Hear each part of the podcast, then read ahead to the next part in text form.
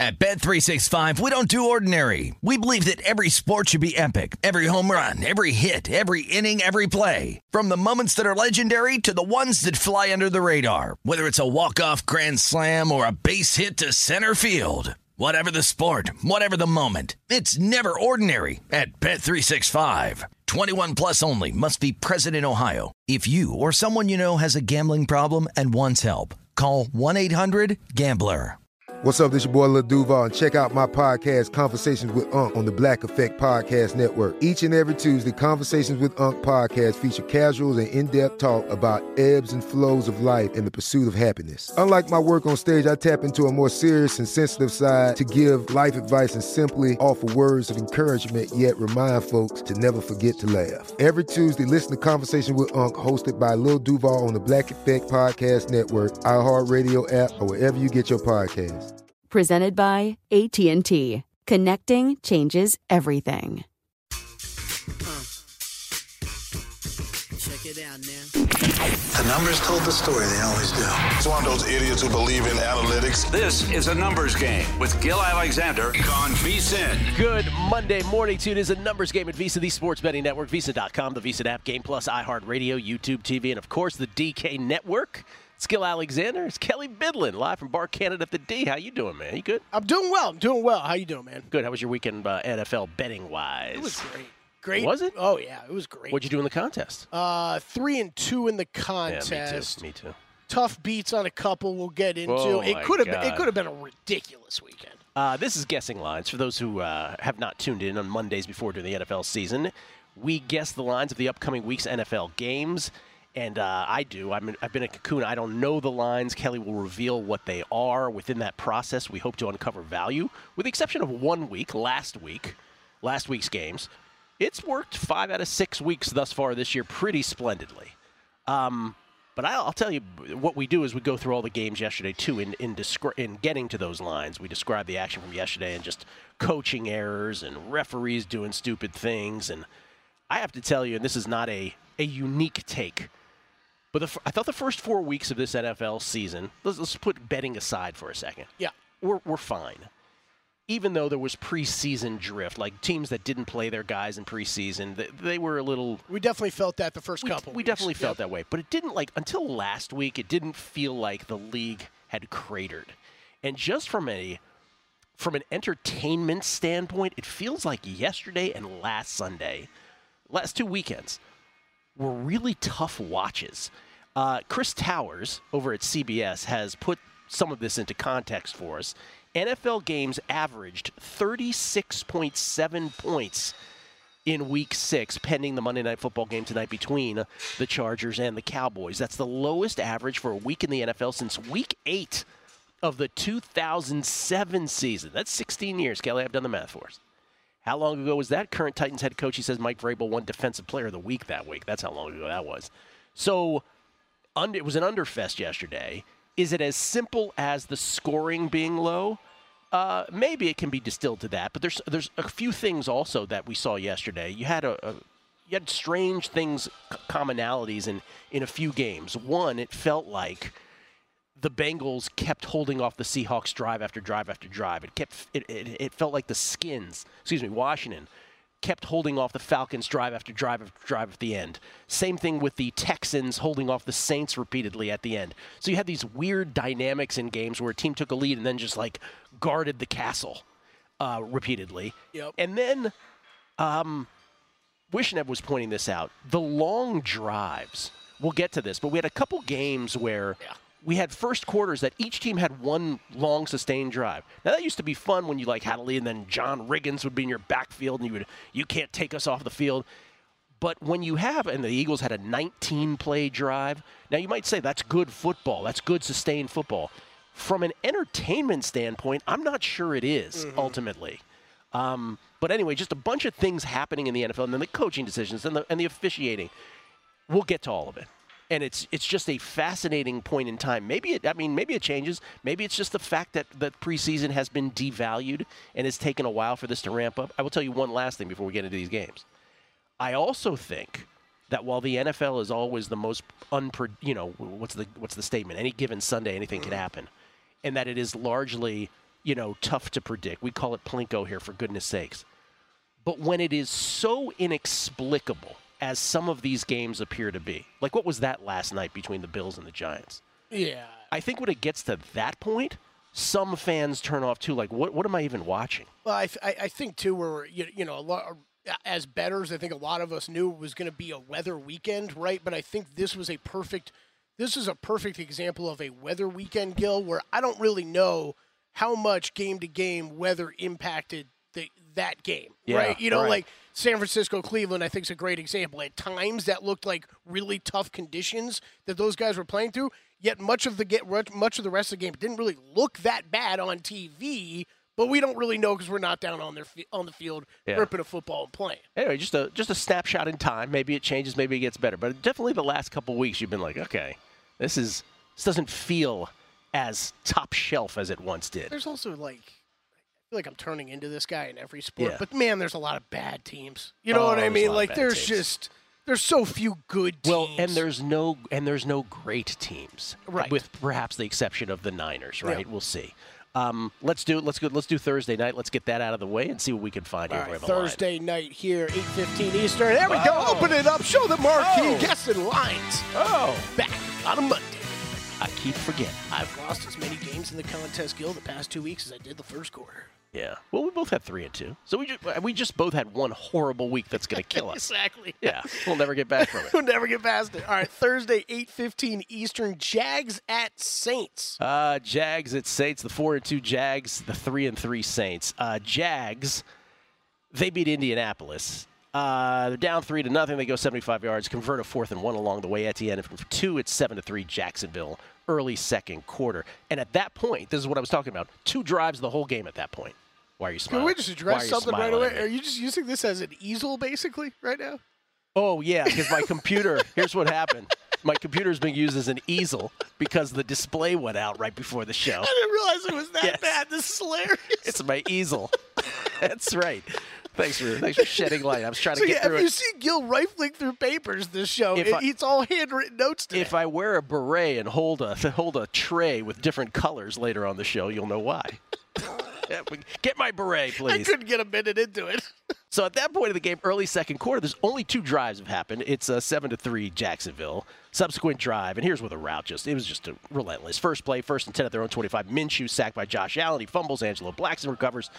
First Jacksonville play from scrimmage, direct snap to Etienne, 22 yards, 14-3 Jacksonville, less than a minute into the second quarter. So 2 touchdowns there early, back-to-back second quarter for the Jags. Later, same score, 14-3, 2nd and 10 at the Jacksonville 30, 4:49 left in the half. Minshew picked by Andre Sisco. Jags then go 65 yards, Lawrence to Kirk, 29-yard touchdown pass, 21-3, 1:40 left in the second quarter. Minshew was terrible. I think that's what I'm getting at. Third quarter, 21-6 after Jags 3 and outs over the half. Minshew picked by Rashawn Jenkins, 24-yard return, sets up a another Jacksonville score. This time a Patterson field goal to make it 24-6. Teams that trade touchdowns and interceptions, 31-13. Then a Jags punt. Colts go 72 yards, sort of a garbage touchdown. It was cosmetic at the end. Onside kick would fail ultimately at 31-20, and the Jags would add a field goal. And more, 37-20, couple field goals. 37-20 is your final score. Lawrence, who ended up with a bit of a knee injury here at the end, 20 of 30 for 181, 2 touchdowns, 1 pick, sacked 3 times. They were outgained by Indianapolis in the end, 354-233. How about that? +3 in turnovers. That was the key to the whole game. Those turnovers, that led to +17 Jacksonville points. That was another theme, where teams got outgained but ended up winning largely because of turnovers, old tried and true, but also just because the games were odd in many ways. New Orleans, who they're at New Orleans Thursday night. That was a 0-0 game, New Orleans taking on Houston. We talked a little bit about this earlier. We alluded to it after a missed Group A field goal. Stroud threw his first pick of the year of his career on his 192nd pass of the season. Mark that down if you're scoring at home. Zach Bond fumbles, though, that interception. And Titus Howard recovers for Houston. 6 plays later, Texans went up anyway. Stroud to Dalton Schultz from 1 out, 7-0. Houston, 3:41 left first quarter. New Orleans came right back, 75 yards. Carter Shaheed, 34-yard skinny post, 7-7. With seconds remaining in the first quarter, you thought maybe this is going to be a nip-and-tuck game. It kind of was, but it wasn't. It was later. It was 10-7 Houston. After New Orleans 3-and-out, Texans went 70 yards. Stroud to Robert Woods from 6 out, 17-7 Houston. 2:56 left in the second quarter. Group A would make it 17-10 Houston at the half, pull within 7. But then second half, a punt and a field goal fest. Houston was up 20-13 with 2:17 left in the third quarter, Kelly. That would be your final score. That would hold up. Group A would miss a 29-yard field goal in the fourth quarter. The Saints would fail, and here's that first thing we were talking about early in the segment. The Saints would fail to convert a 4th and 4 at the Houston 15 to end one drive down 7. And then they'd get stalled, and then they got stalled 1st and 10 at the Houston 24. That's as far as they got. With 35 seconds left, the final sequence for the Saints, incomplete. Carr picked by Steven Nelson, ball game. Derek Carr ends up 32 of 50 for 353, 1 touchdown, 1 pick. He was sacked twice. Kamara, 19 for 68, 7 catches for 36 yards. They outgained Houston, New Orleans did, 430 to 297. So you have two teams that got outgained playing on Thursday night. Jacksonville at New Orleans. I will say Jacksonville minus, not the full 3. I'll say 2.5 at Houston, at New Orleans. Right now we are Saints 1 over at DraftKings. It's about 1.5. Oh, because this is the Trevor Lawrence confusion. Trevor Lawrence. That's right. Just got a tweet down 20 minutes ago from Ian Rappaport. MRI on his knee will come later today. Currently described as day-to-day, according to a source to Ian Rappaport. Belief is no major injury for Lawrence, who finished the game. It's a quick turnaround for Thursday, but the hope is he's okay for it. So that's going to affect a few of our guesses today. Yes. Because Trevor Lawrence left the game in the fourth quarter with a knee injury. Baker Mayfield with the Bucks injured his left hand in the fourth quarter. Jimmy Garoppolo left the game with a back injury in the second quarter for the Raiders. Ryan Tannehill left the Titans game in the third quarter with an ankle injury. And, of course, more famously, I think Justin Fields left the Bears game in the third quarter with a right thumb injury. Probably an unpopular opinion here, but you know what, Gil? I'm okay with all these protect the quarterback rules after you see a week like this. Yeah. I mean, there's just so many bad quarterbacks trying to play this game right now. So that's the other thing that we didn't even mention as a sort of common thread to the year. And this happens every year with injuries. But it feels like more. I could be wrong about that. That's just that might be a prisoner of the moment thing. But this game, though, Gil, if this was not a Thursday night and I was confident in Trevor Lawrence's health, this would be hammer the Jags. Well, the spread would be what I guessed it probably. Yeah. More. Yeah, and I would still be betting. Jacksonville will be a slight favorite. Yeah, so we can throw that one out because we don't know about Trevor Lawrence, I guess. We'll come back. We'll guess some more lines. Looking for value. Week 7 in the National Football League. It's a numbers game at VSiN, the Sports Betting Network. At Bet365, we don't do ordinary. We believe that every sport should be epic. Every home run, every hit, every inning, every play. From the moments that are legendary to the ones that fly under the radar. Whether it's a walk-off grand slam or a base hit to center field. Whatever the sport, whatever the moment. It's never ordinary at Bet365. 21 plus only. Must be present in Ohio. If you or someone you know has a gambling problem and wants help, call 1-800-GAMBLER. Live Nation presents Concert Week. Now through May 14th, get $25 tickets to over 5,000 shows. That's up to 75% off a summer full of your favorite artists, like 21 Savage, Alanis Morissette, Cage the Elephant, Celeste Barber, Dierks Bentley, Fade, Hootie and the Blowfish, Janet Jackson, Kids Bop Kids, Meghan Trainor, Bissell Pluma, Sarah McLachlan. Get tickets to more than 5,000 summer shows for just $25. Until now through May 14th. Visit LiveNation.com/Concert Week to learn more and plan your summer with Sean Paul, Sum 41, 30 Seconds to Mars, and Two Door Cinema Club. It's Gil Alexander. It's Kelly Bydlon, live from Bar Canada at the D. We get tweets, Kelly, at Beating the Book. Always appreciate the feedback on this. This is from Indiana Jet. So do books pay out the Eagles' last undefeated team because they lost in the late game? Depends on the book. If it's at Circa, where I won the last winless team on the Carolina Panthers, the answer is yes. As soon as the Niners lost in the early window, the Eagles became the last undefeated. Again, at books like that, that rule it strictly by the actual time, had they played in the same window and had the Niners lost a minute before the Eagles' final clock went down to 0-0, the Eagles also would have been ruled the last undefeated. That's how some books have it. So you got to check the rules. Luckily, you had that bet. I mean, and you know, congrats for cashing it in the last winless market with the Panthers. But well, they won it fair and square after all. No, they did, but that was a great example where it had us digging into house rules that I don't know I would have otherwise. Oh, so, I wouldn't have. Yeah so for sure. Absolutely. You know, we got a couple tweets about that. Check the house rules. One book's going to grade it different than another. This is John Kennedy. Not that John Kennedy, but Zen Sportsweek. He goes, Gil, you are so brilliant at the sports stats thing that I am sure you would be an amazing painter too. Best. It's very kind of you.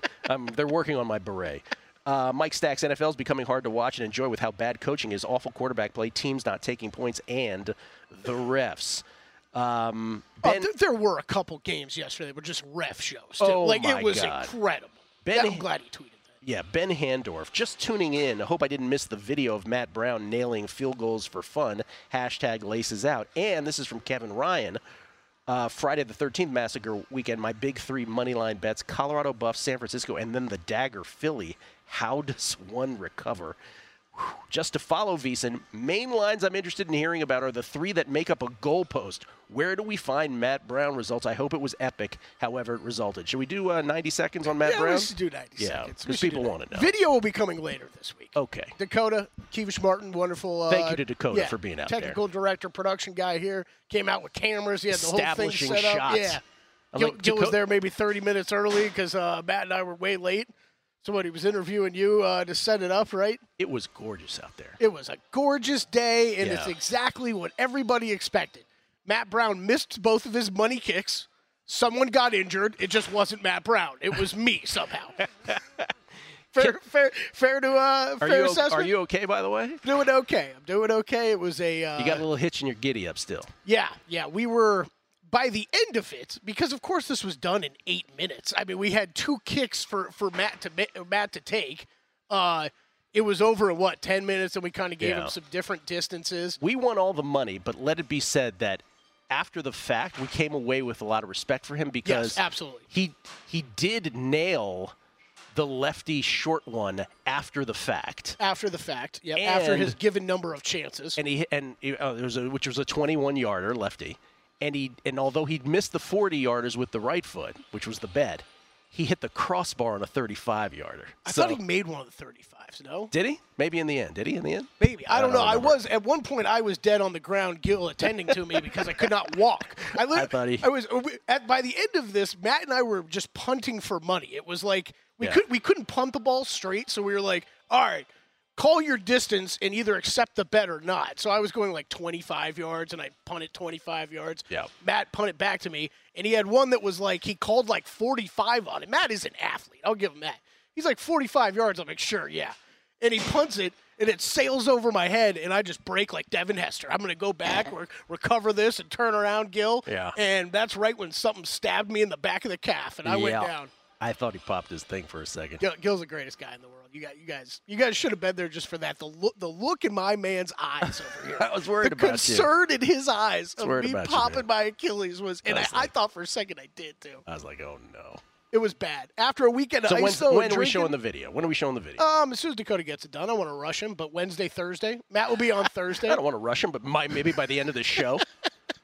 All right, let's do one. He's got like three more squeeze jobs. Squeeze on one from Sunday morning. All right, Sunday morning. No London, right? We're done London? No London. No London. People get to sleep in this week. All right. We're in Germany in a week or two. Oh, okay. Yeah. 1 Eastern, 10 Pacific, Raiders at Bears. Oh, that's not very exciting. The 3-3 Raiders. There's a lot of, like, really bad 3-3 teams, too. Yes. The 3-3 Raiders at the 1-5 Bears. Raiders beat the Patriots in one of these games. This was another sort of theme from yesterday. Games that should never have had a shot at being covered by the team that was clearly the wrong side that came down to the very end. Carlson, 25-yard field goal for the Raiders to start the game. New England a 3-and-out that Jimmy G was picked by Jelani Tavai. New England had a 3-and-out, though. Raiders then went 59 yards. Jimmy G to Jacoby Myers, the law firm, from 12 out. 10-0 Raiders. The Patriots added a Chad Ryland field goal, or at least got a Chad Ryland 43-yarder to make it 10-3. And then the Raiders had a 3-and-out. At this point in the game, you're like, okay, maybe the Patriots get back in this. This is late second quarter, down a touchdown. But 2nd and 5 at the Raiders 30, Mac Jones picked by Trayvon Moehring. And that was that. Raiders end up with a Carlson 37-yard field goal to go up 13-3 at the half. But Jimmy G, as I mentioned, hurt his back on the final sequence, if not the final play of the Raiders' final drive of that half. And so it was Hoyer the rest of the way, Brian Hoyer. 2nd half, New England went 75 yards. Zeke in from 2, 13-10 Raiders. We got a ball game. Barn burner. Vegas, 3rd play. 3rd and 4 at their own 31. 7:39 left in the 3rd quarter. Hoyer to Trey Turner for 48. That leads to another Carlson 30-yard field goal. How many field goals yesterday? After New England 3 and out, another Carlson 24-yarder. 19-10 Raiders. 13:03 left. Okay, this sequence right here sort of represents the day. They're down 9, the Patriots, and they get the ball with 13:03 left. Not enough was made about this on the broadcast. They take forever to get downfield. Yes. Forever. 10, like almost 10 minutes. So I haven't down 2 scores. I'm loaded up on the under in this game, Gil. I am loving it, but at the same time, it gets to a point where you're wondering, what are you doing? Yeah. What are we doing? You know, because your offense has been so efficient all season long, Gil, you can just take up 10 minutes off of a drive. 3rd and goal from the 7. The Pats only get 4 yards, but are bailed out by a roughing the passer penalty on Max Crosby. Stevenson in from 1 next play. 19-17 Raiders. 3:33 left. Pats use all of their timeouts, and eventually force a punt. They take over at their own 9, down 2 with 2:23 left. Remember, the spread is 3. 2nd and 11 at their own 8, 1:59 left. Deep pass to Devontae Parker. Perfectly thrown by Jones. Perfect. Dropped. People are going to kill Mac Jones, man, but that pass was perfect. Yep. Devontae drops it. Next play, Jones sacked by Crosby in the end zone. Safety, 21-17. Let me go to the easel. After the free kick on, and then, by the way, we had the rare free onside kick. Yes, always that you never see. That failed, and it was 21-17, and that's the final. And our buddy Sean behind the window, but now behind the door now here at the Bar Canada, lost a parlay on that safety, a 6-teamer on that safety. Ooh. Garoppolo, 14 of 22 for 162, 1 touchdown, 1 pick. He was not sacked. Hoyer, 6 of 10 in relief for 102. And then the Bears. The Bears and the Vikings, not much to say about this game. 6-6 in a game that featured not only an exchange of a couple field goals each, but an exchange of turnovers early. Minnesota then went 76 yards to go up 12-6 on a Cousins to Jordan Addison 10-yard touchdown pass. The PAT was blocked, 12-6 at the half. Then Minnesota got the ball first, 2nd half, but it didn't matter. They went 3 and out. Subsequent Chicago drive. Fields goes to the medical tent with an apparent wrist injury after getting sacked on 3rd down. And then after a Minnesota punt, Tyson Bajan in. Tyson Bajan, of course, from Shepherd University in Shepherdstown, West Virginia. D2 Hall of Famer. Obviously. I just made up the Hall of Fame part, but he should be. Sacked by Josh Metellus. He fumbles. Scooped by Jordan Hicks, biggest play of the game, 42 yards to the house, 19-6 Minnesota, 6:36 left in the 3rd quarter. And then it was kind of Minnesota defense mode. Chicago, turnover on downs. Joseph missed a 57-yarder for Minnesota. Trade of punts. Bears go 76 yards. Bajan in from 1, so it's 19-13 Minnesota. Then a 3 and out. Chicago gets the ball back, down 6. They get it all the way to 1st and 10 at the Minnesota 35 with 2:05 left. Bajan picked by Byron Murphy Jr. Ball game as Chicago can't get the ball back. Field 6 of 10 for 58, no touchdowns, 1 pick. He was sacked 4 times, 8 for 46. Bajan 10 of 14 for 83 in relief. Held Minnesota to 12 first downs. Outgained Minnesota 275 to 220, but were -2 in turnovers. That led to +13 net Minnesota points. The score, the scoop and the score being the difference. Every one of these games, it's like the same theme on this. My guess is the Raiders -3. If everybody's intact, but we don't know if everybody's intact. Yeah, that's the tough part here. This is one that is it is Raiders 3 right now at DraftKings. But yes, like you're talking about, we don't know where that's going to go. That's we're 0 for 2 on knowing quarterbacks in these first 2 games. Yes, yeah. Exactly. Right, we'll try to get to some games where we can sort of assume who the starting quarterbacks will be. Try to find some value. Whole bunch more to get to. Although there's 6 buys coming up, so. We still got a whole bunch to get to. It's a numbers game at Visa, the Sports Betting Network. Guessing lines. A numbers game on VSiN, the Sports Betting Network. All right, we got to take a break and talk about ZYN nicotine pouches. We're always debating what a team needs to do to get to number 1, but ZYN nicotine pouches, they're already there. It's helped millions of people achieve lasting change, earning the title of America's number 1 nicotine pouch. Find your ZYN at your local convenience store or online at ZYN.com. That's ZYN.com. Warning, this product contains nicotine. Nicotine is an addictive chemical. It's Gil Alexander. It's Kelly Bydlon, live from Bar Canada at the D. Kelly's over here making bets, and I asked him, I was like, well, why don't you tell me what bets you're making? He goes, I can't. They haven't come up on the show yet. So I don't know. I feel bad sometimes for you where I'm like, I want to text you on a Sunday night, or like, I'm just doing that right now. And I'm like, I can't even tell Gil what a bet agreed. Well, Chrissy and I used to talk about this a little bit. It wasn't about, oh, how many lines did I miss out on? Think about how the South Point missed out on money for that whole 12, 14 hours that Chrissy didn't put up lines because he waited till after the show to do it. Also, yeah, no, absolutely. Yeah. That was the biggest part of it.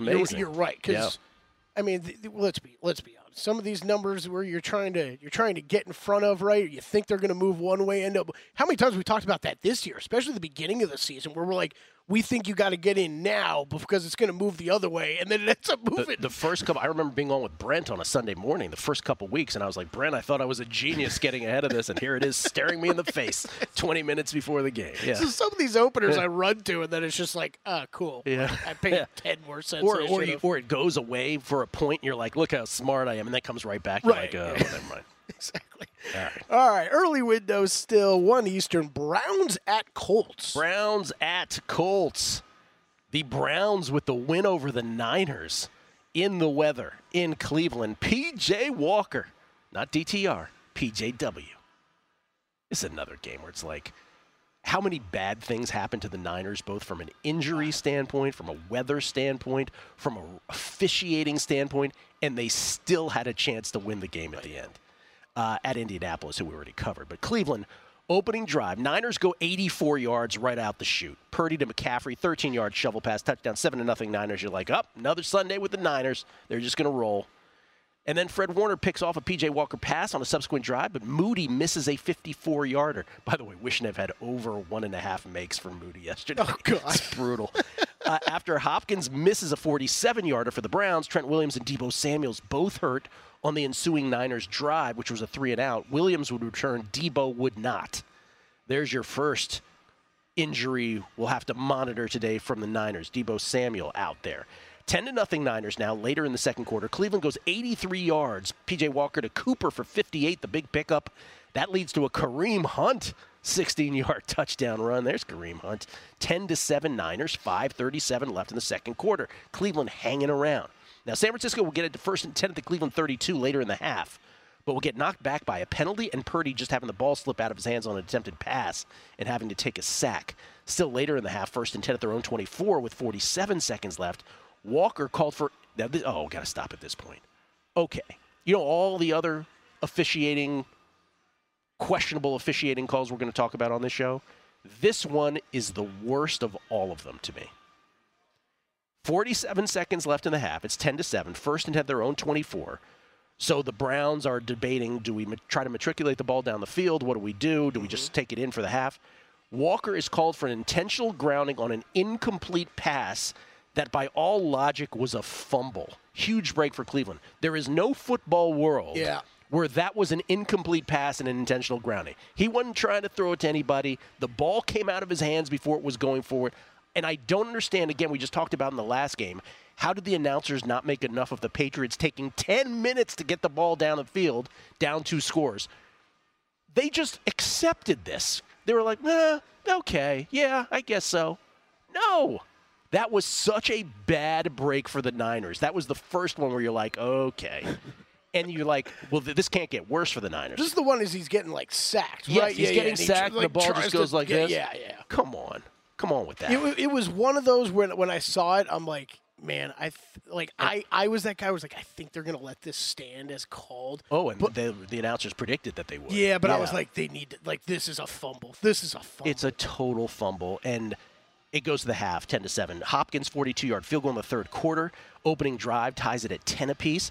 All right, then San Francisco, third play, subsequent drive. Purdy throws his first pick of the year, 3rd and 10 at their own 34. Martin Emerson Jr., gets it, but Cleveland 3-and-out. They don't do anything with it. Now after a Niners 3-and-out, Hopkins 46-yard field goal gives the Browns the lead, 13-10, 2:59 left in the third quarter. You're like, is this happening? Because McCaffrey now goes to the locker room with a rib and oblique, never to return. Got to check on McCaffrey today, and those of you who have McCaffrey award tickets, obviously concerned about that as well. San Francisco 3-and-out and third quarter. Now, the teams trade 3-and-outs. Remember, Browns are up 3. This is the fourth quarter now. Walker, 2nd and 16 at their own 22, 11-13 left, picked by Amador Lenoir. Next play, Jordan Mason in from 8, 17-13, Niners, 10:58 left. You're like, okay, well, the Niners, they're going to figure out a way. Yeah, ball game. It finally, what needed to happen finally happened. Yep. This is where this game was always going to go. They got Jordan Mason scoring their winning touchdown. Well, Cleveland matriculates, including converting a 4th and 4 at the San Francisco 40 with 6:52 left. Walker to David Bell. They settle for a Dustin Hopkins 50-yarder. 17-16 Niners, now 3:21 left. At this point, the Niners have 11 total yards of offense in the second half. 11. Nice. 8 from that Jordan Mason touchdown. They gain one additional yard on this sequence, a 3-and-out. Browns take over, down 1 from their own 26 with 2:56 left. All right, remember that questionable call late in the first half. This drive now, which would be the ultimate game winner, helped along by an unnecessary roughness penalty on Tayshaun Gibson, which, I'm sorry, should not have been a flag. No, not on a third down. Not at all. Then a defensive hold by Travarius Ward, which was also questionable. Mm-hmm. The drive ends up in a Hopkins 29-yard field goal with 1:40 left, 19-17 Cleveland. But the Niners still have one timeout left because of an ill-advised incompletion from Walker on 2nd and 9 at the San Francisco 13 with 1:55 left. Turns out the Niners wouldn't even need that timeout because they have no problem going downfield because there was a legit defensive hold on the Browns. Yes. By the way, I was not involved in this game betting-wise. I'm not trying to be biased here. Defensive hold on 3rd and 10 from their own 25. That was immediately followed by a Purdy to Ayuk 25-yard pass and catch, the key plays on that drive. So the Niners then, time was not an issue. They had a timeout if they wanted it. Did you get the feeling they sort of slowed it up at the end? Oh, yeah, definitely. Sort of slowed it up. They settle for a Jake Moody field goal, a 41-yarder, wide right. Browns win. Niners' first loss of the season. Eagles last undefeated. Cleveland outgains the Niners in that game, 334-215.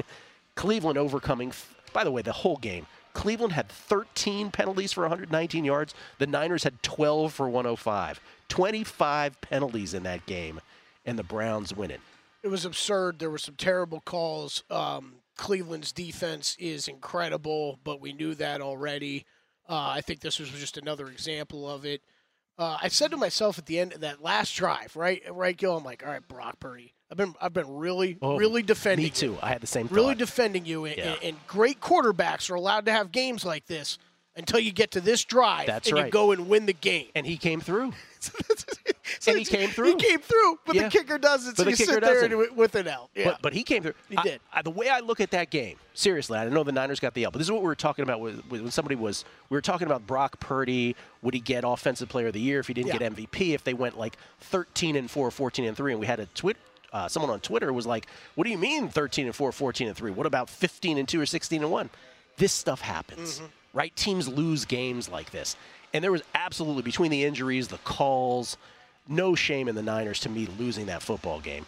Yeah, I mean, for Purdy, you had to overcome injuries, the weather, the best, one of the best defenses in the NFL, if not the best defense in the NFL, which really, I think that shook San Fran a bit. I know there were some guys, some analysts saying that afterward. I thought so too. The fact, I don't think the Niners are used to losing in the trenches like they did in that game yesterday, and I think that threw a lot of things off. But this is about Cleveland at Indianapolis, correct?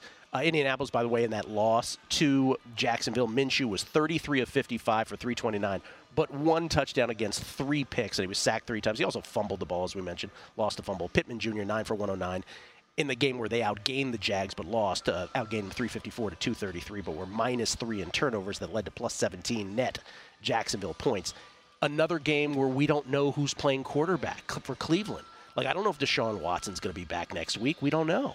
It might not even be likely. If he plays, they're probably like a 4.5-point favorite. But if he's not playing, it's not close to that.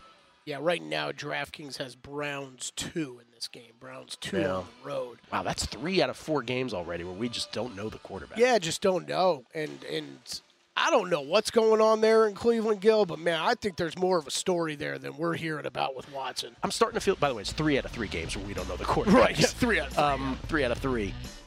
I'm starting to feel that. I'm starting to feel that way about him. I'm also starting to feel a certain kind of way about Anthony Richardson. Oh, okay. Which is, he may shut himself down for the season, I'm hearing. So that's after self. I didn't see that. I'm just saying, does he love football? I don't know. I'm just asking. Coming back, numbers game, VSiN, the Sports Betting Network.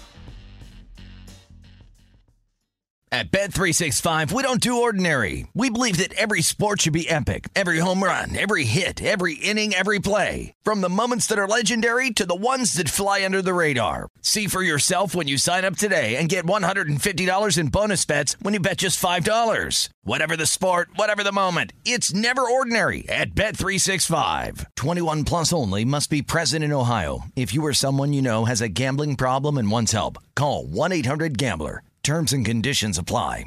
Live Nation presents Concert Week.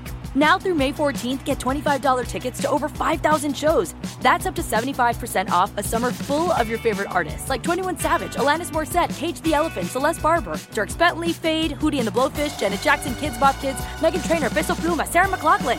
Get tickets to more than 5,000 summer shows for just $25. Until now through May 14th. Visit LiveNation.com/Concert Week to learn more and plan your summer with Sean Paul, Sum 41, 30 Seconds to Mars, and Two Door Cinema Club.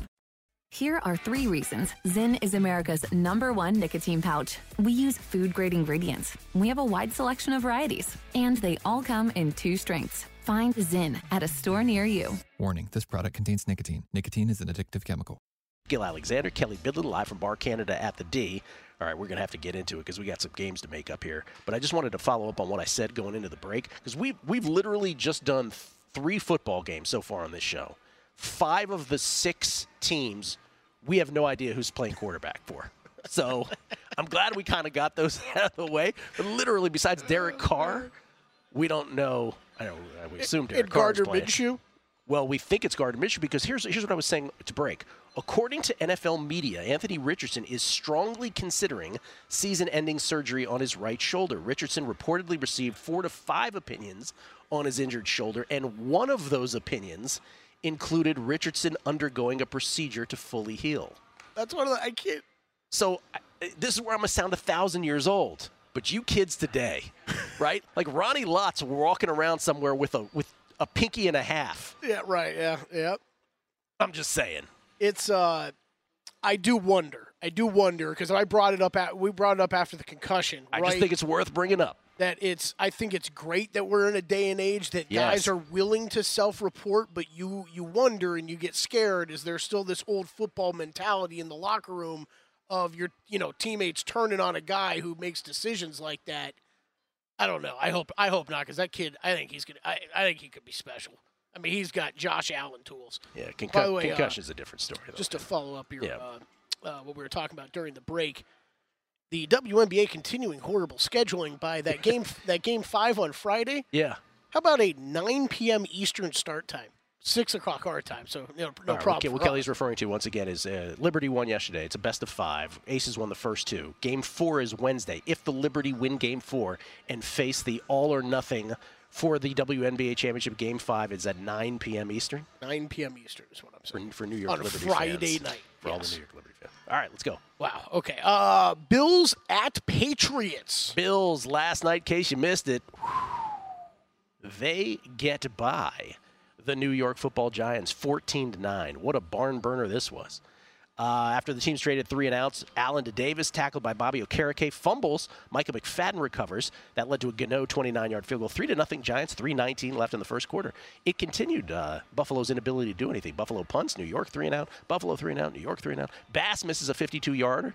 Gano then quickly makes a 43-yarder. 6-0 Giants, 5:08 left second quarter. Ensuing drive for the Bills, 3rd and 1 at the Buffalo 34, 3:32 left second quarter. Damian Harris runs up the middle, hit by Okereke. And that was a scene awfully reminiscent of last year. That was a big sort of moment in the game where you're just like, please don't let anything happen. And I hope he had the thumbs up, so I hope Damian Harris is okay, though he was taken off the field by ambulance.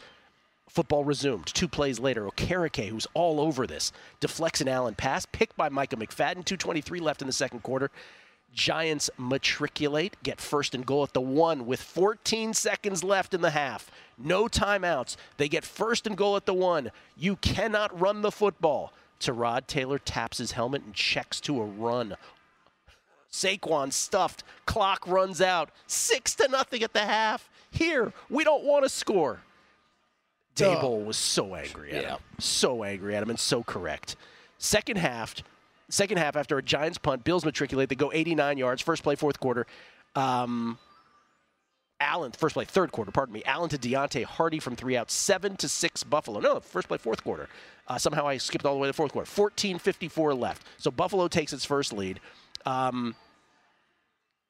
Giants go downfield. This is they go downfield based largely on Saquon having 34 and 19-yard runs. 4th and 1 at the Buffalo 11. They opt for a Gano 29-yard field goal with 10:35 left to make it Giants 9, Bills 7. The announcers say nothing at that conservative play call. Did you have a problem with that? I did. Yes. Why are you kicking the field goal there? Fourth and 1 at the 11. Buffalo then goes 12 plays, 75 yards, because of course they do. 6:47 is what it took off the clock. Allen to Quentin Morris from 15 out, 14-9 Buffalo, 3:48 left. Then the Giants turnover on downs with 1:45 left, but they have all three of their timeouts. They call one after first and second downs for Buffalo. Then Allen throws an incompletion on third down, stopping the clock, letting the Giants still keep one of their timeouts. Bass then misses a 53-yarder. Why are you kicking the field goal? Why? You're up 5, punt. Make them go all the way downfield. Instead, 4th and 9 at the Giants 36. You miss a 53-yarder. The Giants get the ball with 1:29 left. That's the only time where a punt is good. Yeah. What am I watching? God. Giants get it at their own 43 with 1:25 left. They get to 4th and 5 at the Buffalo 28 with 22 seconds left. Taylor to Jalen Hyatt for 13. They have the ball at the 15 with 9 seconds left after the spike. So you got two plays. First one, Taylor runs to the 10. 2 seconds left. Then he passes in the end zone. Terrell Bernard is all over Waller, Darren Waller. P.I. called. Untimed down from the 1. Giants down 5. Everybody who's got Buffalo in Survivor, let alone bets, it's all on the line. They don't run it. No tush-push. They decide to pass. Waller held the whole time by Taron Johnson. No call. Incomplete. Ball game. What in the world? But they won't do the Philly push anymore because two players got hurt doing it for the Giants. So they won't do it. What a joke. Yeah. Just do it. Allen, 19 of 30 for 169, 2 touchdowns, 1 pick. He was not sacked. Diggs, 10 for 100. Buffalo, -2 in turnovers. Pardon me, that led to +3 Giants net points. What the end of the first half sequence, the end of the second half, where the end of the game really were sequence where Buffalo inexplicably tries to kick the long field goal, and then no flag. I mean, Giants mess up at the end of the first half. Bills mess up at the end of the second half. Refs mess up at the end of the game itself. Only bets I had in this game, over Tyrod Taylor, 24.5 rushing yards, finishes with 24, and anytime touchdown at 8-1 on him. I'm like, tush push, perfect, perfect. Nope, we're not even going to try it. Let me just restate that. Giants at the end of the first half, calamity. Bills with that field goal attempt, ridiculous. And then the refs, just disaster. New England, by the way, we talked about, they lose to the Raiders. Mac Jones, 24 of 33 for 200. No touchdowns, 1 pick. He was sacked 3 times. Only 259 total yards for the Patriots. 10 penalties, 79 yards. Buffalo -5.5, no man's land at the road against the 1-5 Patriots. Well, we are all the way up to 9, my friend. Whoa. 9 on the Bills. Okay. 9? Yep, 9 on Buffalo. Okay, next early. I probably should have guessed 7. Yeah. But 9, interesting. Okay. Let me just say this about the Bills. Why are they, of all the, because the Bills have been great for a long time. You did guess 7, right? Or did I enter that wrong? Oh, no, you did. You got it right. I did guess 7. All right. Okay. I don't know why I said 5 now. I was looking at the wrong thing. Yeah, you were looking at the wrong one. It's the easel. It's the easel. The easel setup. The Bills have been good for a long time, right? That famous game in the playoffs against the Chiefs was the height of it all. They've yet to get to a Super Bowl. Why are they, though, so capable of these bad games all the time? Every year, there's at least one or two of them. It's a great question because I think usually the answer is Josh Allen. I don't think that was the answer for last night exactly. It was a little bit of everything. All right, next game. But another game, right? You just don't know. I don't know how much the weather impacted that game. Like it definitely did to a degree, but how much? I don't really know. Commanders at Giants. Commanders at Giants. I was already trying to feel bad for people who had Buffalo and Survivor. I was like, this is how I feel. How I felt 2 years ago when they lost to the Jags 9-6. Washington beats the Falcons. The Washington Commandos are 3-3. They're up 3-0. They give up 75-yard touchdown drive to Atlanta. Ritter to Pitts from 9 out, 7-3 Atlanta, 2:46 left first quarter. After the teams trade punts, Jameson Crowder returns at 61 yards. 3 plays later, Howell to Gibson from 1 out, 10-7 Washington. Early second quarter, ensuing drive, 4th and 3 for Atlanta at the Washington 48. Desmond Ritter, they think, is Joe Montana, so they go for it, incomplete, intended for Bijan. Skins go 48 yards, including a 4th and 1 conversion. Howell to Samuel from 7 out. 17-7 Washington, 5:18 left in the second quarter. 17-10 game now. Third quarter, opening drive. Ritter picked by Kendall Fuller. Short 27-yard field for Washington. Howell to Robinson from 24 out. That's Brian Robinson. 24-10 Washington, 12:03 left third quarter. You think Washington can blow out anybody? Nope. Fourth quarter, 4th and 4 for Atlanta at the Washington 15. Ritter to Matt Collins for 7. 2 plays later, Ritter to Jonnu Smith, who I'm told is now pronounced Janu. From 2 out, 24-16, Washington commits a PI on a 2-point conversion attempt. Then Algier gets stuffed from 1 out, 12:38 left. After a Washington punt, Atlanta matriculates, including getting bailed out on 3rd and 9, roughing the passer penalty. Then get it to first, but it was probably a correct call. Then get it to 1st and goal to Washington 5, 3rd and goal at the 2. Delay of game on Atlanta, followed by a horrific Ritter pick, casually snagged by Benjamin St. Juste in the end zone, 5:11 left. Then Washington 3 and out, Atlanta 4 and out, Washington 3 and out. Atlanta with the ball down 8. Start at their own 7 with 2 minutes left. They get it to 3rd and 1 at the Washington 34 with 31 seconds left. Ritter picked by Jamin Davis, ball game, 24-16, Washington. At the Giants, who we just talked about, I will say Washington and the Giants are a pick'em. Washington, 2-point favorite on the road. Do we know if it's Daniel Jones or Tyrod Taylor? I don't think we have any idea. I don't have any idea. Does it matter? No, it doesn't. Washington matter. Getting a little more respect there than I thought. It doesn't matter. Tyrod Taylor might not have been amazing in that game last night. I do have a feeling, though, he helped keep that closer than it could. He was 24 of 36 for 200. Saquon made a difference, 24 for 93. Okay, I don't like anything yet. More games, Week 7 on the way. Numbers game, VSiN, the Sports Betting Network. Dan Lebatard next on TK. At Bet365, we don't do ordinary. We believe that every sport should be epic. Every home run, every hit, every inning, every play. From the moments that are legendary to the ones that fly under the radar. Whether it's a walk-off grand slam or a base hit to center field. Whatever the sport, whatever the moment, it's never ordinary at Bet365. 21 plus only, must be present in Ohio. If you or someone you know has a gambling problem and wants help, call 1-800-GAMBLER. Live Nation presents Concert Week. Now through May 14th, get $25 tickets to over 5,000 shows. That's up to 75% off a summer full of your favorite artists, like 21 Savage, Alanis Morissette, Cage the Elephant, Celeste Barber, Dierks Bentley, Fade, Hootie and the Blowfish, Janet Jackson, Kidz Bop Kids, Meghan Trainor, Bissell Pluma, Sarah McLachlan. Get tickets to more than 5,000 summer shows for just $25. Until now through May 14th. Visit LiveNation.com/Concert Week to learn more and plan your summer with Sean Paul, Sum 41, 30 Seconds to Mars, and Two Door Cinema Club. The numbers told the story they always do.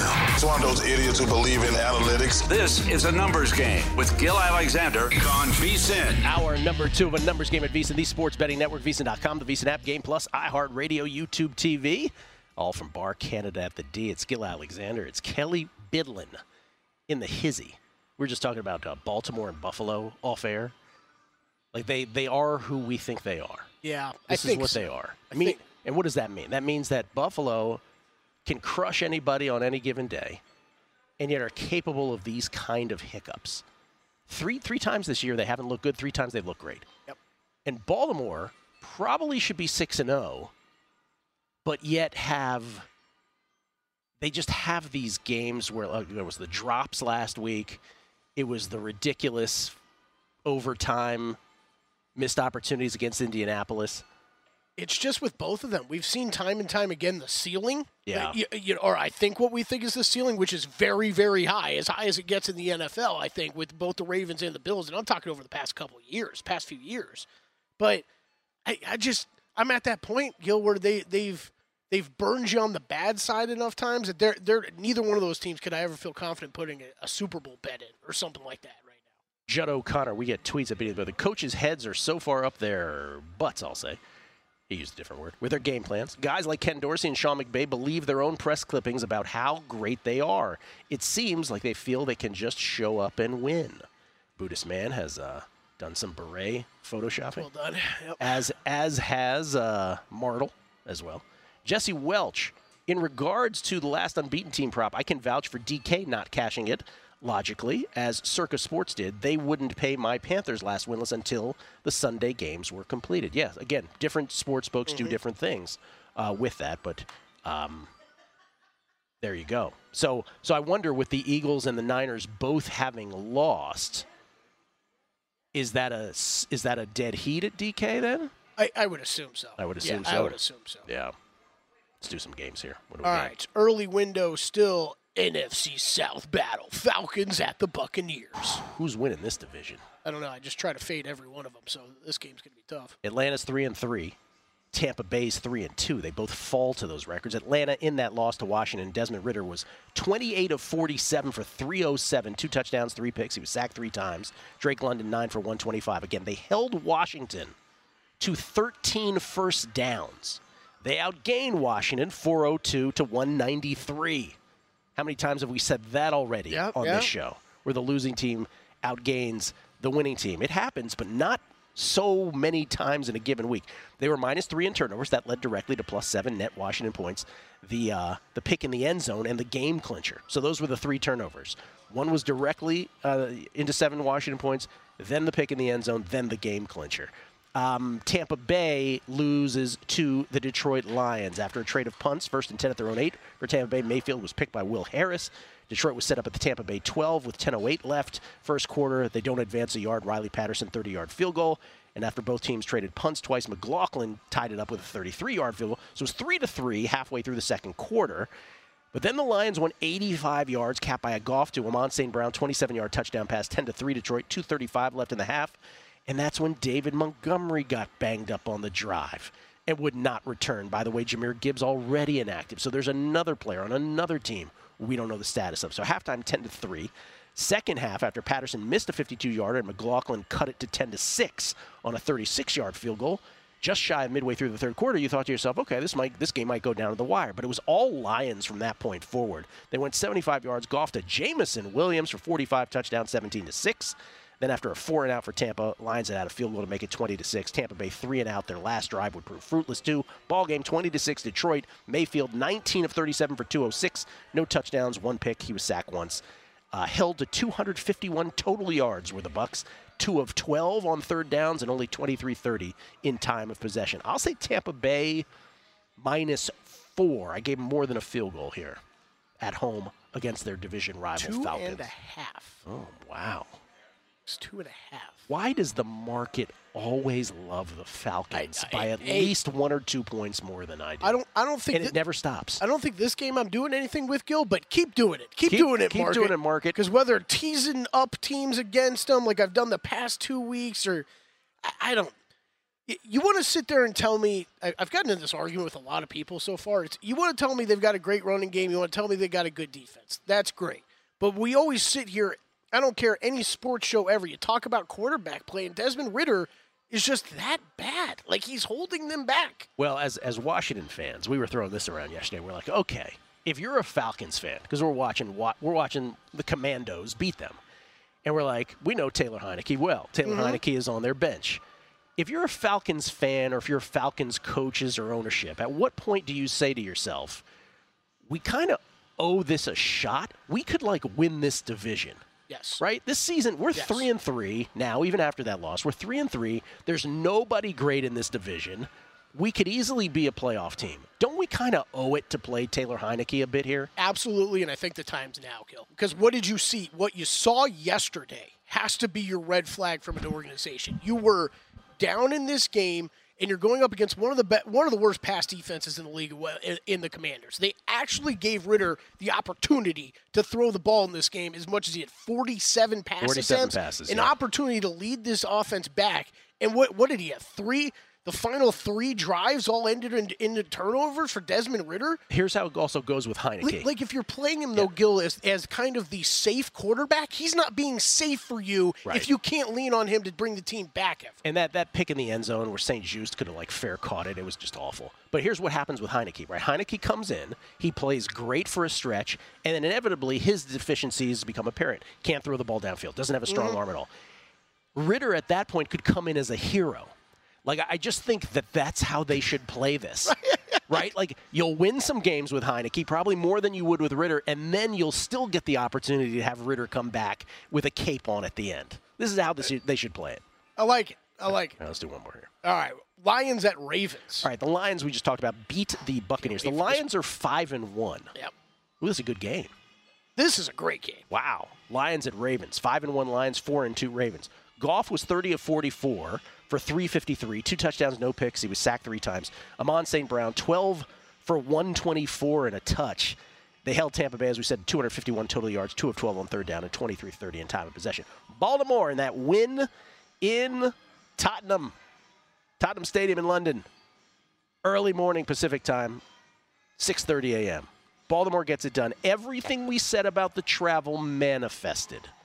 Baltimore 4th and 1 at the Tennessee 23, 10:31 left first quarter. Tucker 41-yard field goal. They opt for the field goal. 3-0 Ravens. Then Tennessee 4th and 2 at the Baltimore 8, 5:38 left first quarter. Folk 26-yard field goal. 3-3. Baltimore helped along by Lamar to Beckham 32-yard hookup. Tucker 28-yard field goal. 6-3 Ravens. 4 seconds left in the first quarter. Then a Tennessee 3-and-out punt return by Devin Duvernay for 70 yards. They got to 3rd and goal. The Tennessee won, but a 4-yard loss for Lamar. Another settling of a Tucker field goal, 23 yards, 9-3 Baltimore, 10-13 left in the second quarter. Then a Tennessee 3-and-out. Then Baltimore goes 80 yards. Lamar to Patrick Ricard from 3 out, 15-3 Baltimore. They went for 2, but an OPI on Beckham. They had to settle for a Tucker PAT, and then it got blocked. So 3:28 left in the second quarter. It's 15-3 Baltimore, and then Tennessee punted with 1:47 left. Baltimore with 12 seconds left in the half.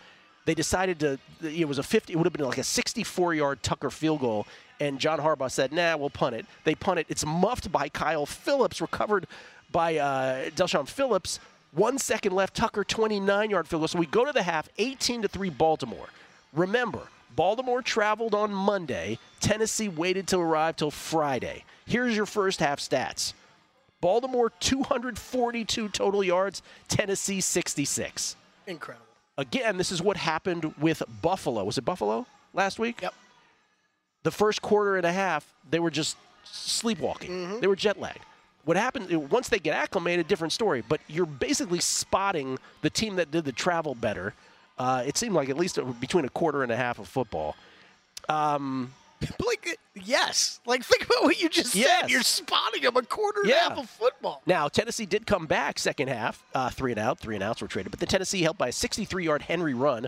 They get a Folk 27-yard field goal to make it 18-6. Then the second play of the ensuing Baltimore drive, 2nd and 9 of the Baltimore 26. Lamar is picked by Sean Murphy Bunting.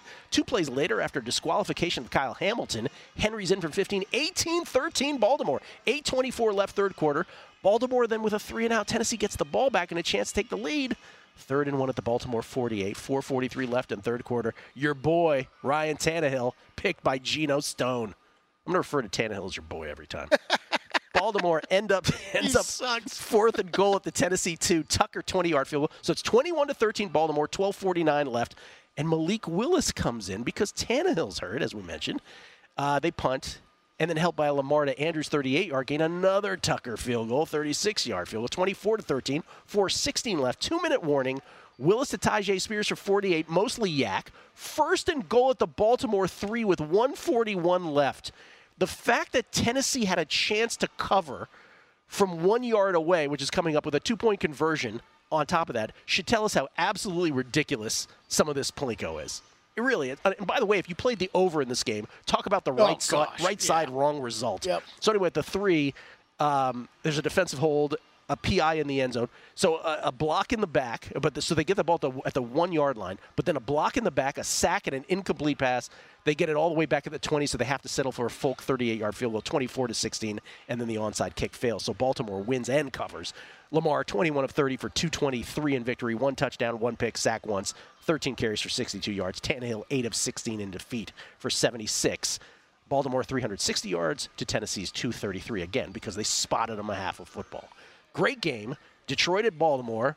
My guess was Baltimore -4. Ravens -2.5. Ooh, I like that. Give me Baltimore. We might be a little oppo. I already teased up the Lions with one leg with the Bills. Detroit just, people love Detroit. I'm not sold yet.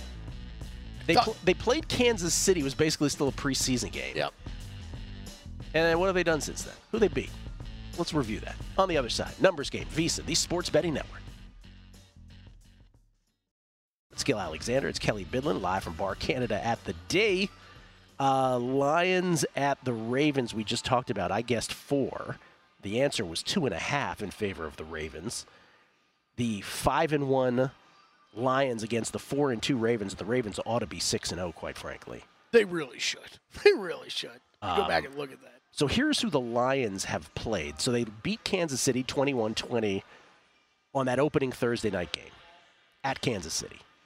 Then they lost to Seattle at home 37-31. Since then, they have beaten each by at least 2 touchdowns, Atlanta, Green Bay, Carolina, and Tampa Bay. So not exactly murderer's row, but they crushed who was in front of them. I'll tell you what, they're minus 550 to win the division. That's too low. Like, minus 550 is too low. They're winning that division. They're totally winning that division. Yes, they are winning that. And if you look at their schedule, like after Baltimore, Las Vegas bye at the Chargers. Okay, that's difficult. But then home, here are the division games, right? Home Chicago, home Green Bay. Then they go out of division at New Orleans. At Chicago. Home Broncos, at Minnesota, at Dallas, home Minnesota. Like, they're going to fall into, like, 11 wins. I was going to say, I didn't even say it to you this way on the break, but I'll just say it. I don't really care how bad you think the Lions are. Yeah. They're getting to, like, 11 wins easily. No question. There's no question. And they're winning the division. Now, I'll still take Baltimore this weekend. Yeah. But I guess what I'm saying is, are they clearly the 3rd best team in the NFC? Cowboys will have something to say about that, but probably... I still don't think I'm jumping them over the Cowboys, but I think they've solidified themselves as the 4th. Absolutely solidified themselves as the 4th. I think for the entirety of most of the preseason and beginning of the season, Gil, has been reflected in our power rankings. Yeah, it's been Seahawks or Lions for me. Even after yesterday, like, I don't think the Seahawks are bad, so I don't know. Maybe I don't have them as 4th. Maybe I have them as 5th still. Lions, I don't know why I can't warm to the Lions yet. Now, if they crush the Ravens, if they beat the Ravens, forget crush. If they beat them, I'm on board. That's going to be a great game because you got Baltimore traveling back too. Yeah. Oh, by the way, someone mentioned something like that on Twitter too. I hope John Harbaugh playing the traveling back as much as he played the traveling over there. Because Master of Puppets tweets and he goes, "I'm not a trend person. This one made sense to me though. Last night, London trends warning bettors off of Buffalo. Teams returning from overseas without a bye have been tied or trailing at some point in the 4th quarter of all such 11 games." All such 11 games in NFL history. There have been more than 11, though. I'm not sure which 11 he's talking about. But apparently there's a trend about that. I mean, I think you've seen it out of majority of teams this year. Buffalo slow coming back. Atlanta a little slow coming back, right? You had, Jacksonville won that game yesterday. I guess that was the team you'd be the most concerned about. But that was one of the games you're talking about. Look at a box score, and you wouldn't have run and been like, oh, the Jags obviously won this game. Baltimore. It's my first that I like this week. All right, let's go. Early still? No, we are into the late window. Steelers at Rams. We're into the late window already? All right. Steelers coming off a bye here against the Rams. The Rams who beat the Cardinals. Boy, was Eric Eager right about the Cardinals. He was on the Megapod. He was like, trust me, they'll get the #1 pick. It's looking like that, so. Yeah. The Rams were up 6-3, or 6-3 Arizona, pardon me, after the Cards had an offensive lineman lined up in the neutral zone. Don't see that every day. Cardinals went for it. 4th and 5 at the Rams 40 with 7:16 left, up a field goal. So, again, the tank conspiracy folks will be like, see, why'd they go for it? 4th and 5, up 3. Why don't you just punt there? Or kick a long field goal. But they went for it. They didn't get it. Dobbs incomplete intended for Marquise Brown. But Rams can't do anything with it. 3 and out. Cards got a Prater 27-yard field goal to make it 9-3 on a Rams drive that started at their own 25. On a Rams drive that started on their own 25 with 43 seconds left. Then Stafford to Kupp for 49 on the first play. That sets up a Maher 35-yard field goal, 9-6 Arizona. That's right. So the Cardinals went up 9-3. There was less than a minute left, like 43 seconds left in the half, and somehow the Rams, because of that one pass to Kupp for 49, were able to get a matching field goal. So 9-6 at the half. Rams then go 75 yards. It was all Rams from here on out. Rams went 75 yards. Stafford to Kupp from 13 out, 13-9 Rams. Then after an Arizona 3 and out, a Maher 25-yard field goal, 16-9 Rams, 2:44 left third quarter. Then Arizona matriculated 1st and 10 at the Rams, 12, down a touchdown. This is just sort of like last week. They have this moment in the game where it's either at the end of the third quarter, at the beginning of the fourth quarter in this case. They could either, last week it was to take a lead, this week it was to tie it. Dobbs picked off, deflection by Christian Roseboom, and then it was all Rams again. As I said, 88-yard drive ending in a Kyron Williams 5-yard touchdown run, 23-9. They'd add a field goal to make it 26-9. That's how it would end. Rams had 174 rushing yards in the second half, the most in any half in the McVay era. I was just Googling because I'm sitting here looking at our graphic in the recap. I'm like, I thought I saw something at like halftime where Kyron Williams had like 12 yards or something like that. McVay just, he's like, wow, we are running the ball every single, like every chance we get here. Stafford ended up 15 of 24 for 226. Kyron Williams 20 for 158 and a touch. Cup 7 for 148 and a touchdown. And if you can round out that offense with a running attack, man. I mean, I know it's the Cardinals. I don't want to go overboard on this, but that's been kind of, it's been defense and the lack of a running game. It's been the only thing holding this Rams team back. Rams by 3. Am I low? It is not Rams by 3. I think you are low. No, it's Rams 3. Rams 3. It was 3.5 earlier. All right, Rams 3. Pittsburgh coming off a bye. What's next? You interested in that one at all? No. Okay. Steelers are fun. The Steelers do funny things. I see at 3, I'm kind of interested in the Rams, but this is where I'm going to show my Mike Tomlin. I'm going to show Mike Tomlin some respect here. Off a bye, I don't think I really want to run into this. He's 3-2. He's 3-2.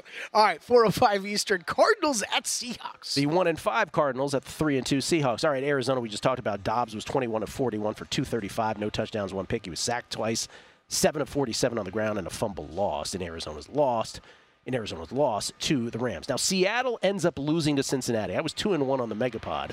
Seattle was one of my picks in the contest as well. Me too. Yeah. I can't believe we lost this. I just can't believe They had a million chances. Bengals win it 17-13. Seattle takes the opening drive, 75 yards. Walker in from 1 out, 7-0 Seattle, 8:32 left, first quarter. Subsequent drive, Bengals come right back. They convert a 4th and 2. When the hard count induces a neutral zone infraction, that leads to a Burrow to Boyd 8-yard touchdown pass, 7-7, 2:22 left first quarter. After Seattle 3 and out, Cincinnati then goes 73 yards. Burrow to Chase for 31, Burrow to Chase for 23. That leads to a Burrow to, how do you pronounce this? Iasivas, 3-yard touchdown, 14-7 Cincinnati, 12:14 left in the second quarter. From this point forward to kneel downs, Todd Furman tweeted this out. So this is less than 3 minutes into the second quarter, The Bengals are up 14-7. From this point to the end of the game, the Bengals amass 87 total yards. Wow.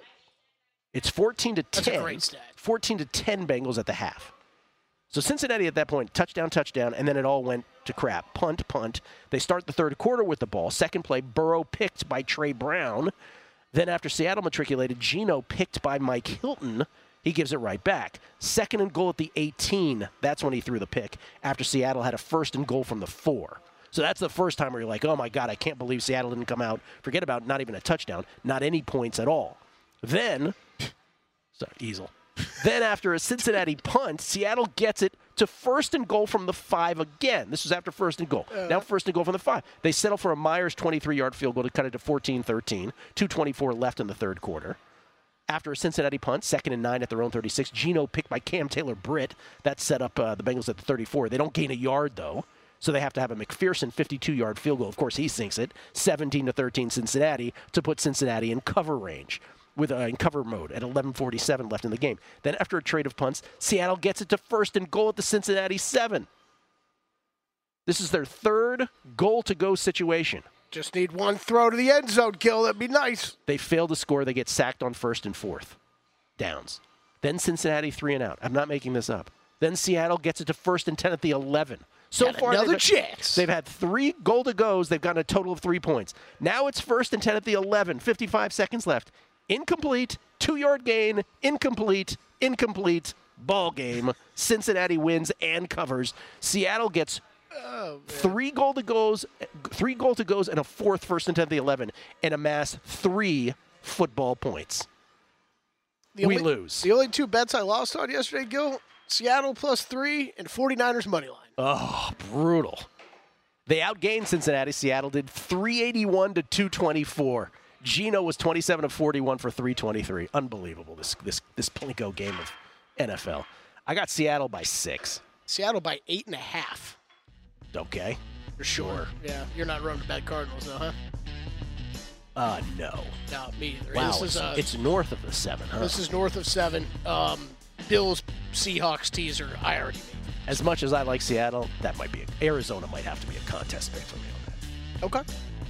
It's a lot of points. The offense, this team is still incredibly feisty. It's a lot of points. All right, we'll come back. Still a whole bunch of games to get to. Week 7, NFL, Numbers Game, VSiN, the Sports Betting Network. We get tweets at Beating the Book. This is from Tom Steffen. Could 8 and 9 win the NFC South? Yes. Absolutely. Absolutely. The numbers guys. Actually, I don't even really know. Maybe not, but the overall point there is they're all 4 teams are just god-awful. Yes. We've had 8, 9 winners before, so not unprecedented. The numbers guys. Hey, Gilly, the Lion hater. Have the Lions cracked your top 10 in the power ratings yet? I do understand what you're saying. They are definitely the darlings of the NFL nationally. Michael Burns, sounds like Kelly needs a good Epsom salt bath after his raucous Friday afternoon. Yes, for those who missed it, again, we did the Matt Brown field goal thing. We won all the money, Kelly and me. We'll have video on it as soon as we can get to it. Yeah. The real story was that Matt was better than we thought he would be, even though he lost, and Kelly got hurt. And Kelly got hurt in a way. And allegedly, there's video of Matt Brown actually making a field goal. While you got hurt. Well, Is there video of you getting hurt? I don't know. Oh, wow. We were at the point in the day when we were 5 minutes from leaving. Not even that. Matt Brown and I are literally punting a ball back and forth to each other. That's how I got hurt. So I don't know if Dakota. Children. Yeah, I don't know if Dakota got that wonderful piece of athleticism on video or not. I thought you were Billy White Shoes Johnson. But yeah, after you and Matt both, I love you both. You both ran over. You were checking on me, making sure I was okay. Gil maybe hung around a little bit longer than Matt. Apparently, Matt was kind of roll the body out of the way. I've got a field goal to make situation. So allegedly, Matt did make one while I was down. Yes. You know the Seinfeld. But we didn't see it. Do you know the Seinfeld episode where Julia Louis-Dreyfus is dating somebody and something happens to him? He ends up in the hospital, but before she runs out, she turns around to get the jujubes. Yeah. That's Matt Brown. He's like, well, this is going to take a while. Let me kick one. So you knew of my problem, and then you went back and got the jujubes. Ben McGovern clarifying. I'm sorry. Thank you, Ben McGovern, for clarifying this. The Bills' stat about coming back to London has to do with teams not taking the bye after a London game. That's correct. So teams have the choice when they are assigned a London game. They are given the choice of whether or not they want to have a bye afterwards or not. I forgot. 11 times teams have decided, nah, that's cool. We'd rather play right afterwards. I forgot they had the choice. Yeah. So how many times we've seen that this year? 3? At least 3 I can think of. Bills, Falcons, and then Ravens were about to play this game. And then what? Do the Jags count? The Jags have to count. They just played after being over there for 2 weeks. That's 4 times. Jesse Welch has an interesting question. Is Goff quietly building an MVP case? Quietly because nobody else is really standing out in a way, I guess. Mahomes doesn't seem like an MVP. Hurts after yesterday sure isn't an MVP. Josh Allen isn't an MVP. Yes, I think that's a good way of putting it. If you listen to the Aaron Schatz interview that we had last week, which I thought was really sort of revealing from an MVP voter, because it gives you a mindset at least into one of them, which is 2% of the entire voting pool for MVP. If I put together the Aaron Schatz interview with the nature of play, he's probably got Jared Goff in his top 5, wouldn't you think? He's probably got. If I'm guessing Aaron Schatz is top 5 based on what he said, he's probably got 2 at number 1 and Jared Goff somewhere in the top 5. Yeah, absolutely. So I think quietly building a case is a good way to state it. Quietly building a case. You want to say they beat up on a bad Bucs team, that's fine, but they did that, and you saw the 49ers and Eagles losing the same day, right? So these types of things build you up. Let me ask you this. If Tyreek Hill gets 2,300 yards receiving, no one's ever had 2,000. He's not the MVP. Like yesterday, we'll get to the Dolphins game. Well, let's get to it because I got a stat for you. Go ahead. What's next? We're not there yet. Packers at Broncos. Oh, both teams coming off a bye here? 2-3 Packers, 1-5 Broncos. We can make this quick. Broncos -3. This one is Packers -2. Yes, this was one you were wildly or wildly different. I don't want to say off, but yes, off from what we're drafting. Wait, we think the Broncos are that bad? Yeah. I mean, they're bad. But the Packers are -2 road favorites? Yep. I like the Broncos. Yep. I started laughing at this one this morning already because I like the idea of you having to bet on the Broncos again. I like the Ravens so far the most, and I like the Broncos second. Yep. Yeah, but that's going to be one where I'm like, okay, I'll just swallow hard. Suffer through that. Don't get wrong. I saw this one, too. I'm like, Packers, too? Like, I wasn't running to Jordan Love in elevation against the Broncos. And I get it, no one hates Sean Payton more than me, but I'll bet on the Broncos. I think my biggest concern is just that it's all falling apart internally with Denver. But otherwise, I'm with you. I don't really get this number. Next up is Chargers at Chiefs. Chargers, who we have not seen. Chargers play the Cowboys tonight. Do you have any plays on tonight's game besides the Charger teaser leg? No, I didn't before 20 minutes ago where I tied one of the Bills teasers into that. Oh, okay. So, yes, Chargers up with the Bills next week. Chargers at who, you say? This is Chargers at Chiefs. Oh, great game. Yeah. Two great games. 2-2 Chargers currently. They haven't played tonight. 5-1 Chiefs. I'll say the Chiefs -4, sight unseen on the Chargers tonight. Chiefs 5.5 at home. Okay. Okay, now Sunday night, Dolphins at Eagles. Oh, another great game. We have three great games this coming week. All right, Miami, we said this about Miami. When we talked about Miami, we laid the 13.5. You did too last week? Yep. I laid the 13.5. Why did I? Oh, no. Contest I did, but then I took the gift from the betting gods and hammered it live so many times my fingers were bleeding. Yeah. Well, my pre-flop case for this, in laying 13.5, which I did in bets and in the contest, was the Dolphins are bullies. They're going to crush anybody who's worse than them, and they're going to get punched in the mouth by anybody who's as good as them. We'll see how good they are against teams that of their own size, if you will. Well, this didn't start out that way. After the teams traded 3 and outs, Carolina went 64 yards. Chuba Hubbard in from 6 out, 7-0 Carolina, a little more than halfway through the first quarter. Then another Miami 3 and out. Carolina went 74 yards. Bryce to Thielen from 8 out. 14-0 Carolina, 6 seconds left in the first quarter. Then Miami woke up, and they said, oh, wait a minute, we're supposed to play football today? Okay, great. 9 plays, 75 yards, 2 to Mostert on a beautifully designed 3-yard touchdown pass, 14-7 Carolina. 11-13 left in the second quarter. Panthers then attempt to convert a 4th and 8 at their own 49 on a fake punt. Play goes 7 yards. Hecker to Chenault. Miami then goes 56 yards, 48 on a Mostert run. 2 to Waddle from 4 out. 14-14, 7 minutes left, second quarter. 3 and out by both teams twice. Oh, it was 3 and out times 2, then touchdown times 2. After a Carolina 3 and out. I don't know what I was saying there. Miami goes 72 yards. 2 at a Tyreek from 41 out. Touchdown. Miami takes a lead, 21-14. With Tyreek flagged for unsportsmanlike conduct for using a dude's cell phone to film his flip. He'll get fined for that.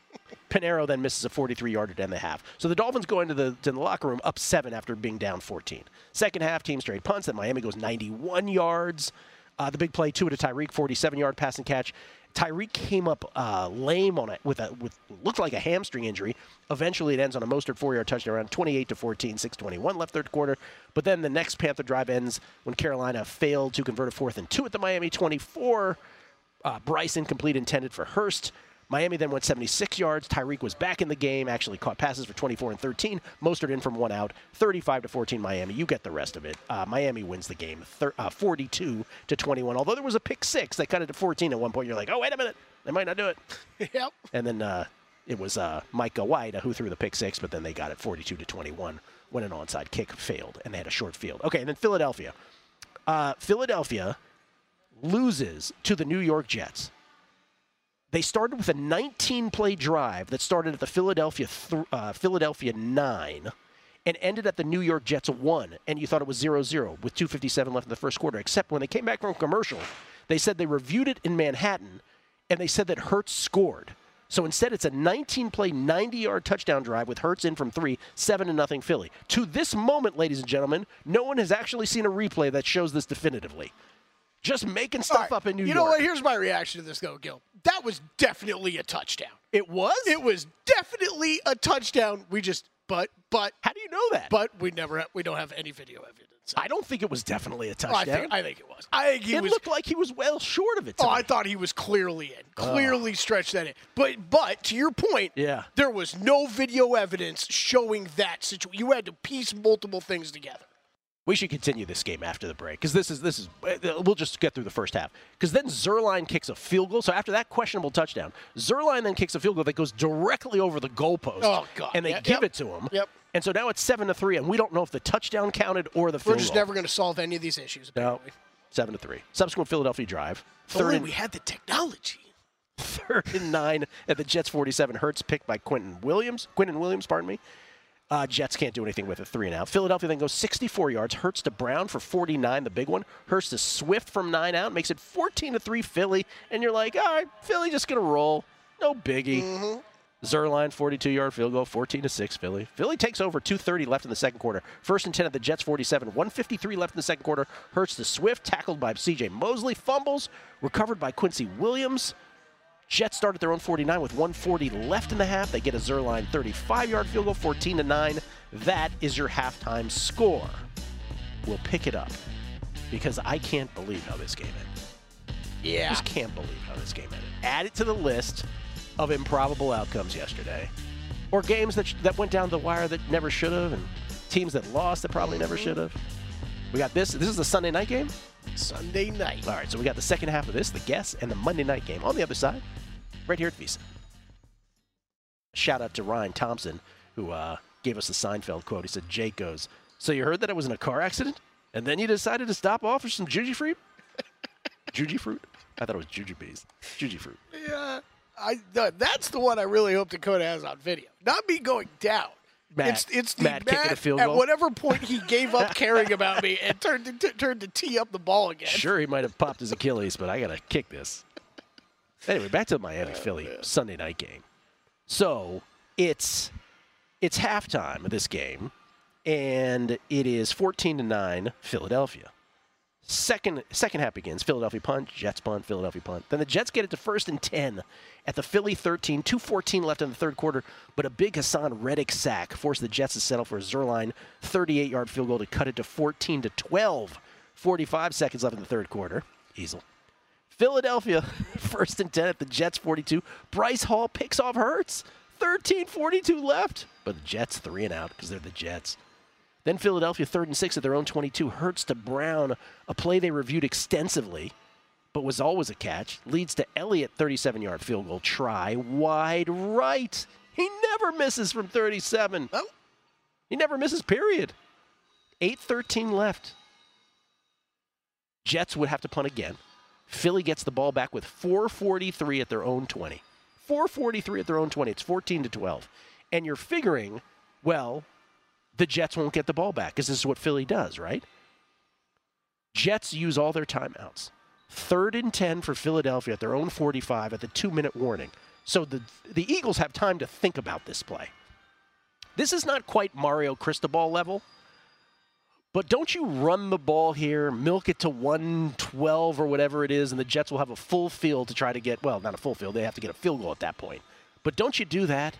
Instead, Jalen Hurts stares down his receiver, picked by Tony Adams, returns it 45 yards. Did you for a second, I didn't understand what was happening. Wait a minute, did I have my head turned? Was this a replay? I just, all of a sudden, everything had changed. I went to the kitchen and missed the play completely. I missed the play completely. I turned around. Well, I missed, what, 2 plays? Because I missed the score. So, yeah. So then the next play, the Eagles let Breece Hall score from 8 out. I turned around. I was like, what is the score I'm looking at? Which was the proper thing to do at that point. Yes. So it's 18-14, then Wilson to Cobb on the 2-pointer. So 20-14. Philly gets the ball back with 1:46 left and 2 timeouts. But it won't matter because it's 4 and out. Ball game. The Eagles lose, but still cash, once again, as the last remaining undefeated. And it's the first win in Jets franchise history versus the Eagles.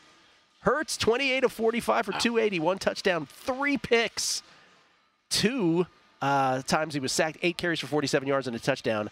A.J. Brown, 7 catches for 131. They held the Jets to 244 total yards and 2 of 11 on 3rd downs. Didn't matter. You know why? -4 in turnovers. Led to +11 net New York Jets points. That final Hurts pick being the killer, of course. That's unbelievable. It really is. Big question, I think, Jets and Browns, right? It both applies to both of them. Are these defenses good enough that they can keep these teams alive until they get some actual quarterback play? When's Deshaun coming back? I don't know. I think you're right. There's a story there. I think there's a story there. I say Miami at Philly. Philly -3. It was cleared by the doctors 2 weeks ago. Deshaun Watson, Philly -2.5. -2.5? Yep. Yeah, I'll go 3. Again, this is one of these games. Like, okay, Miami, you can beat up on, you can bully all the bad teams. Yes. But this is different. This is going to be fascinating. I would say this is a bit of a prove-it game, like you're getting at, Gil. But I do think the Eagles got a couple questions coming into this game with some of their recent play. Look, I'll be the guy who's – I defend Jalen Hurts a lot. I think there are been a lot of people waiting. Yeah, I think you're going to hear this a lot this week about concerns over Jalen Hurts' play and are we finally starting to see the real Jalen Hurts. I think it's going to come from a lot of people that have been waiting to pile on this guy who's at every turning point proved them wrong. I think you're going to hear a lot about the INTs through six weeks of the season. This team's still 5-1. They're still one of the best, if not the best team in the NFC or in the NFL. I just want to shout out Dr. Eric Eager from Super Sports again, who was on the Megapod 2 weeks ago. He talked about his doubts about Philly and that Cardinals are still the worst team in the league. Like that podcast aged very well for him. At least 2 weeks down the road. Mm-hmm. Catch me 2 more weeks. We'll see what happens. What are you looking more forward to? Chargers at Chiefs. Lions at Ravens or Dolphins at Eagles? Dolphins-Eagles. I think Dolphins-Eagles. Dolphins-Eagles still the winner. Then it'd be Lions-Ravens, yes. Then Chiefs-Chargers. Chiefs-Chargers because we see it all the time, twice a year. But plus, yes, I don't know. It's just the Chargers. That game will be exciting, but then Mahomes is going to somehow win it. What's Monday night? Oh yeah, Monday night. We should probably do that. 49ers at Vikings. 5-1 Niners at the 2-4 Vikings. Well, we talked about both of these. The Niners' 15-game win streak snapped in the regular season. Brock Purdy's first loss as a starting quarterback, where he lasted, 3 quarters into a ball game. Purdy ends up 12 of 27 for 125, 1 touchdown, 1 pick, sacked 3 times, and that lost to the Browns. Outgained 334 to 215. Again, 12 penalties for the Niners in that game. Cleveland had 13. 25 penalties for a combined 224 yards. Minnesota in that win against the Bears, largely on that scoop and score. Cousins, 21 of 31 for 181. 1 touchdown, no picks. He was sacked twice. He lost a fumble. 12 first downs for the Vikings. That's it. They were outgained 275 to 220. But they were +2 in turnovers. That led directly to +13 net Minnesota points, the scoop and score being the difference. San Francisco by a full touchdown, -7 on the road at Minnesota. Ding, ding, ding, right on. Hey, I got one right on, finally. Right on. Man, this kind of goes back to the first hour, right? A game that I have no idea what to do with, if anything. Okay. So what did I like best? And by the way, for those who were like, hey, no baseball today. Baseball tomorrow with both Paul Sporer and Mark Borchard. Texas taking a 1-0 lead in the best-of-7 American League Championship Series yesterday. A 2-0 win over the Astros where Jordan Montgomery all of a sudden is mad bum. Like... when did he become the greatest pitcher in the world?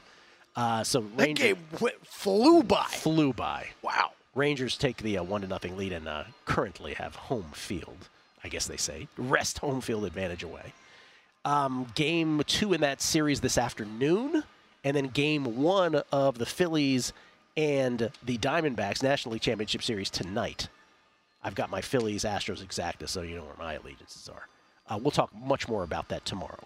But what did I like most then week 7 here? The exercise of guessing lines, looking for value. Baltimore was definitely number 1 for me. I can't believe that's lower than 3. And then the second one for me is, I hate to say it, but it's like ugly dog. I'll take Denver as a home dog. Catching 3 against Green Bay. Was it the full 3 or 2.5? What was it? 3. Give me that. Sorry, I was just checking. What is baseball. Honestly? Two games today. Did you say that? Yes, sir. I did say that. Yes, sir. Screwed up, sorry. That's okay. They said one start tomorrow. No, we got a doubleheader today. We got 2 more doubleheaders, 1 today and then 1 later this weekend, and that's it. Oh, no, maybe the weekend, too. We'll see if the series lasts long enough.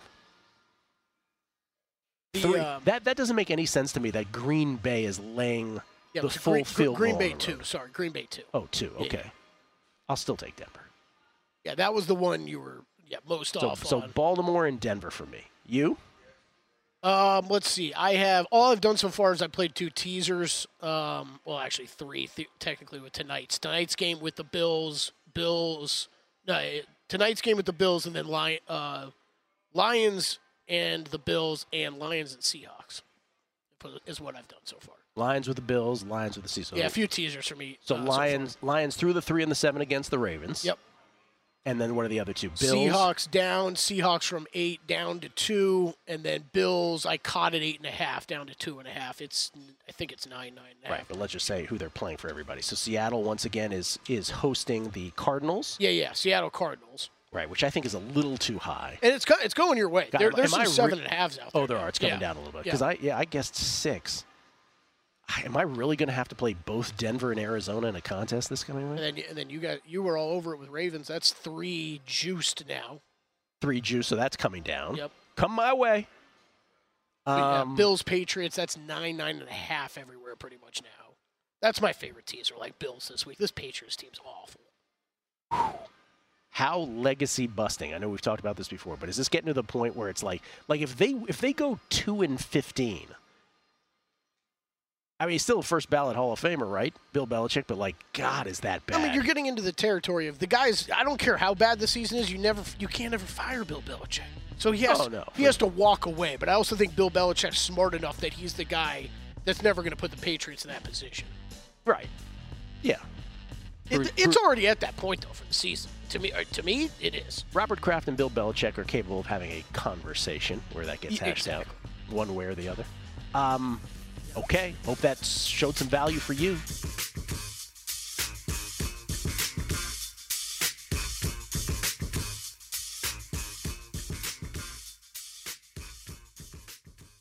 At Bet365, we don't do ordinary. We believe that every sport should be epic. Every home run, every hit, every inning, every play. From the moments that are legendary to the ones that fly under the radar. See for yourself when you sign up today and get $150 in bonus bets when you bet just $5. Whatever the sport, whatever the moment, it's never ordinary at Bet365. 21 plus only. Must be present in Ohio. If you or someone you know has a gambling problem and wants help, call 1-800-GAMBLER. Terms and conditions apply.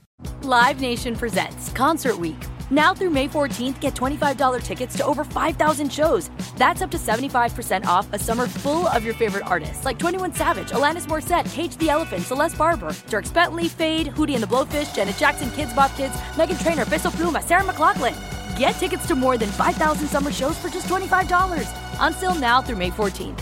Visit LiveNation.com/Concert Week to learn more and plan your summer with Sean Paul, Sum 41, 30 Seconds to Mars, and Two Door Cinema Club.